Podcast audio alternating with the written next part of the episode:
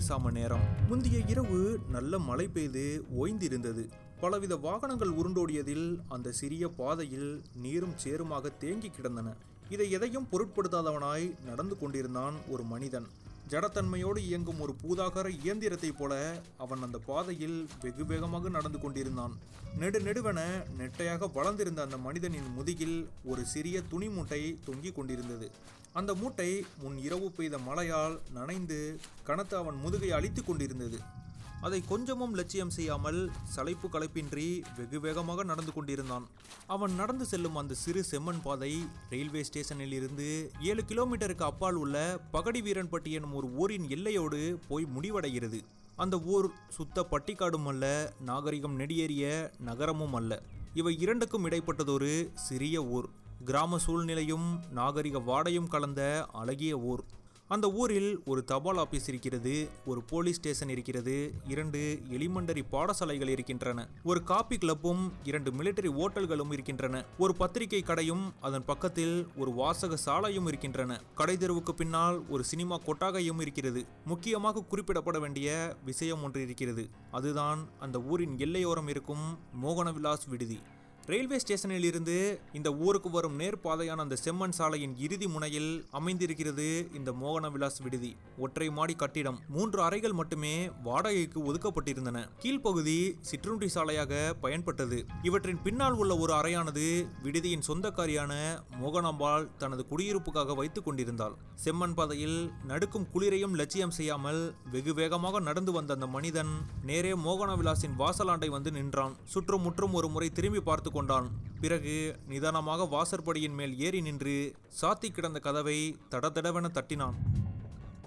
உள்ளே இருந்து பதில் ஒன்றும் வரவில்லை. மீண்டும் தன் இரு கைகளாலும் தட்டினான். அதற்கும் பதில் இல்லை. உள்ளே யாரும் இல்லையா என்று சற்று கோபமாக கேட்டுக்கொண்டே கதவை பலமாக தட்டினான். யாரது என்ற பதில் உள்பக்கமாக கதவின் அருகில் இருந்தே கேட்டது. அது ஒரு பெண்ணின் குரல். தயவு செய்து கதவை திறவுங்கள் என்றான். மறுகணம் கதவு திறக்கப்பட்டது. அந்த கதவின் அருகில் சுமார் நாற்பது வயது மதிக்கத்தக்க ஒரு முதியவள் நின்று கொண்டிருந்தாள். அவள் கதவின் அருகில் நிற்கும் அந்த மனிதனை ஏற இறங்க பார்த்தாள். சுமார் ஆறடி உயரமும் ஆஜானுபாகுவான தோற்றமுமாய் விளங்கிய அந்த மனிதன் தன் கால்களில் கனத்த பூட் சூக்களை அணிந்திருந்தான். கழுத்திலிருந்து கணுக்கால் வரை நீண்ட பெரிய மலைக்கோட்டு போட்டுக்கொண்டு அதன் பெரிய காலரை கழுத்து பிடரி வரை தூக்கிவிட்டு கொண்டிருந்தான். கைகளில் கருப்பு நிற தோளுரைகள். தலையை சுற்றியே முகம் முழுவதையும் ஒரு மப்ளரால் மூடி மறைத்து கட்டியிருந்தான். தலையில் ஒரு தொப்பியும் அதன் கீழே பெரிய கருப்பு கண்ணாடியையும் அணிந்திருந்தான். இதனால் அவனது உடலின் சரும பகுதி ஒரு துளியளவும் வெளியே தெரியவில்லை. மோகன விலாஸ் விடுதியின் சொந்தக்காரியான மோகனாம்பாள் என்னும் அந்த முதியவள் ஒரு நிதானத்திற்கு வந்தவளாய் என்ன வேண்டும் என்று விசாரித்தாள். உங்கள் விடுதியில் எனக்கு ஒரு அறை வேண்டும். கிடைக்குமா? உள்ளே வாருங்கள். வெளியே குளிரில் ஏன் நிற்க வேண்டும்? என்று வாடிக்கைக்காரரிடம் பேச வேண்டிய பவ்யத்தோடு சொன்னாள். இந்த விடுதியில் இருப்பவை மூன்றே அறைகள்தான் அவை மாடியில் இருக்கின்றன. அம்மூன்று அறைகளும் தற்போது காலிதான். அவற்றில் உனக்கு சௌகரியமான ஏதாவது ஒன்றை எடுத்துக்கொள்ளலாம் ஆனால் இங்கே வாடகை கொஞ்சம் அதிகம். இந்த ஊரில் வேறு எங்கும் தங்கும் விடுதி கிடையாது என்றால் வாடகை தானே அதனால் பரவாயில்லை. எனக்கு அறை சௌகரியமாக இருந்தால் போதும் என்றான். மோகனாம்பாள் மாடி படியேறி முன்னே சென்றாள். அவளை பின்தொடர்ந்தான் அந்த மனிதன். மாடியிலிருந்து அந்த மூன்று அறைகளில் கடைசி அறைதான் அழகாகவும் விசாலமாகவும் இருந்தது. அவனுக்கும் அதுவே பிடித்திருந்தது.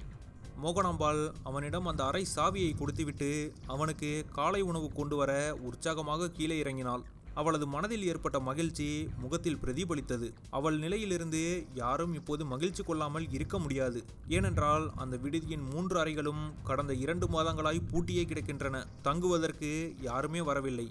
மழைக்காலம் துவங்கிவிட்டாலே விடுதியின் நிலைமை இப்படிதான் ஆகிவிடும். மற்ற காலங்களில் அது எப்போதும் காலியாய் இருப்பதில்லை. சினிமா துறை சம்பந்தப்பட்டவர்கள் அடிக்கடி இங்கே வந்து தங்குவார்கள். இந்த ஊரின் மேற்கு திசையில் ஒரு குன்று இருக்கிறது. அக்குன்றை சுற்றி இயற்கையான அடர்ந்த காடு. குன்றின் மேல் ஒரு ஆறு இருக்கிறது. அந்த நீர் வருஷம் பூராவும் வற்றாமல் வழிந்து வந்து காட்டின் நடுவே உள்ள ஒரு குளத்தில் நிறைந்து கொண்டே இருக்கும்.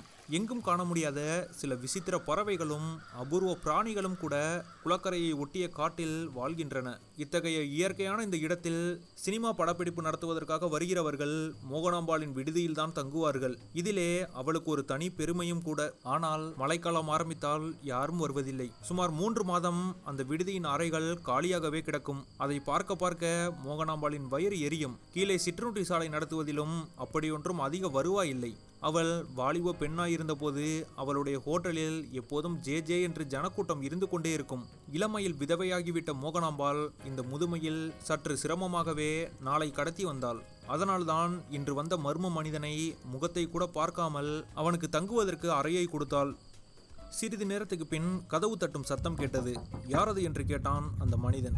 நான் தான் டிபன் கொண்டு வந்திருக்கிறேன் என்றால் அவன் கதவை திறந்தான். உள்ளே வந்து சிற்றுண்டி தட்டை வைத்துவிட்டு இந்த மேஜை நாற்காலியெல்லாம் தூசி படிந்து கிடக்கின்றன. இதோ ஆளை விட்டு சுத்தம் செய்ய சொல்கிறேன் என்றாள். அதெல்லாம் வேண்டாம். நானே சுத்தம் செய்து கொள்கிறேன் என்றான் அந்த மனிதன்.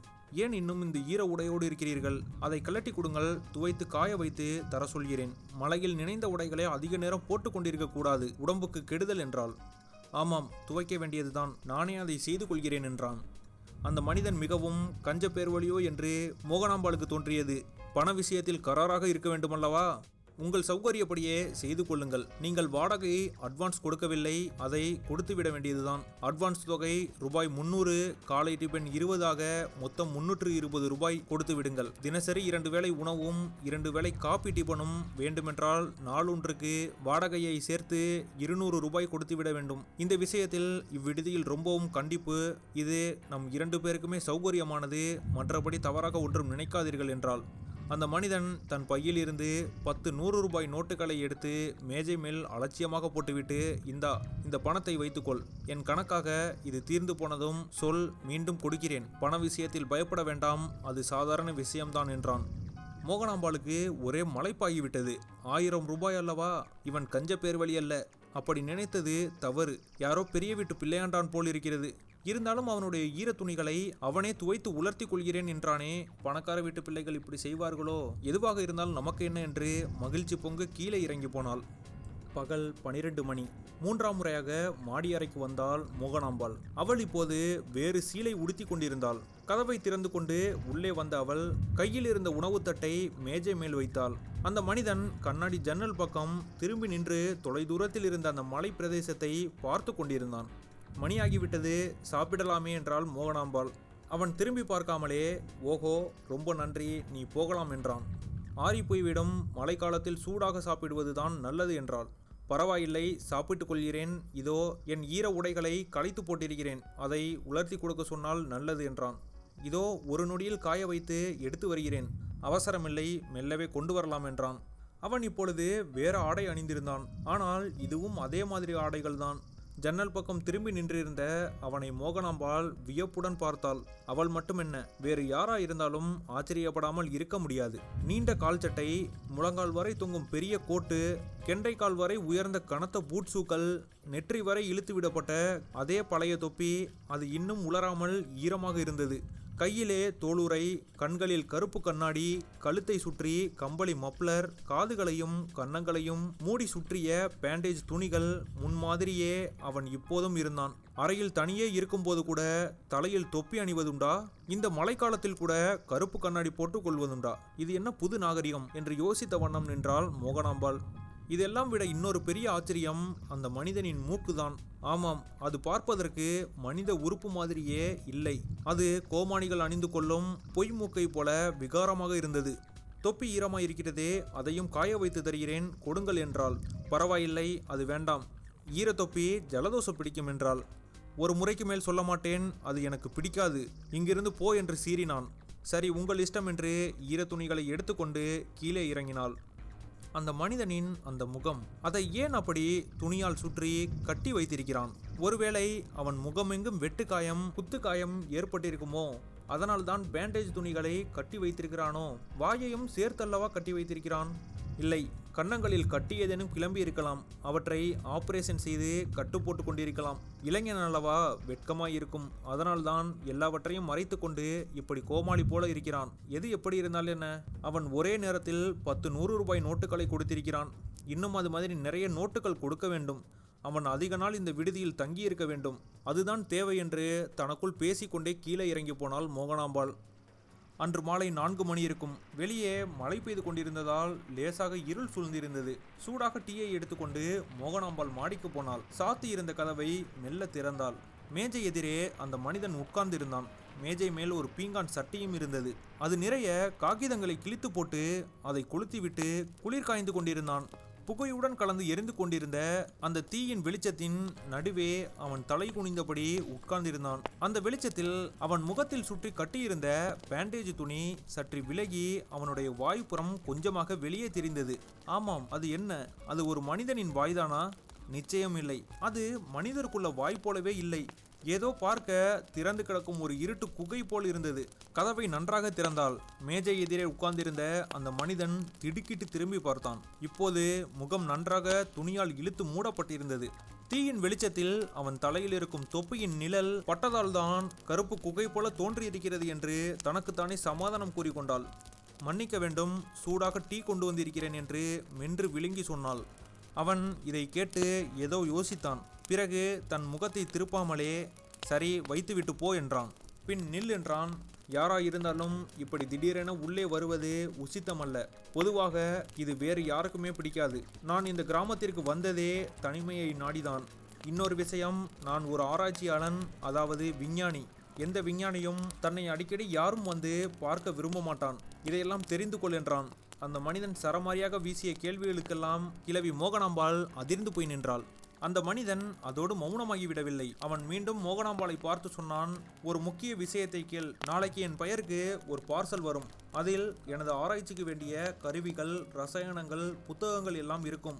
என் வேலையை நான் ஆரம்பித்து விட்டால் பிறகு மணிக்கணக்கில் நாள் கணக்கில் கூட அதிலேயே மூழ்கி இருப்பேன். அப்போது என் வேலையையும் சிந்தனையையும் கெடுக்கும் விதமாக ஏற்படும் ஒரு துரும்பளவு தொந்தரவையும் நான் சகிக்க மாட்டேன். இது கண்டிப்பான எச்சரிக்கை. தெரிந்ததா? சரி சரி என்று தலையாட்டினாள் மோகனாம்பாள். இன்னும் கேள். சில சமயம் ஏன்? அடிக்கடி கூட அரைக்கதவை தாளிட்டு கொண்டு உள்ளேயே அடைந்து கிடைப்பேன். அம்மாதிரி சமயங்களில் கூட என்னை தொந்தரவு செய்தால் அவ்வளவுதான் என்றான். உங்களுக்கு ஒரு இடைஞ்சலும் நேராமல் நான் பார்த்து கொள்கிறேன். அந்த கவலை உங்களுக்கு வேண்டாம் என்று சொல்லிக்கொண்டே கீழே இறங்கி போனாள். யார் அந்த மனிதன்? ஏன் உடலை மறைத்துக் கொண்டிருக்கிறான்? இதில் இருக்கும் மர்மம் தான் என்ன? எல்லாவற்றையும் இனிவரும் தொடர்களில் கேட்கலாம். இந்த வீடியோ பிடிச்சிருந்தா லைக் பண்ணுங்க. உங்களுடைய மேலான கருத்துக்களை கீழே கமெண்ட் செக்ஷன்ல மறக்காம போஸ்ட் பண்ணுங்க. மேலும் இந்த கதைகளை தொடர்ந்து கேட்க ஒரு கதை சொல்ல சேனலை சப்ஸ்கிரைப் பண்ணிட்டு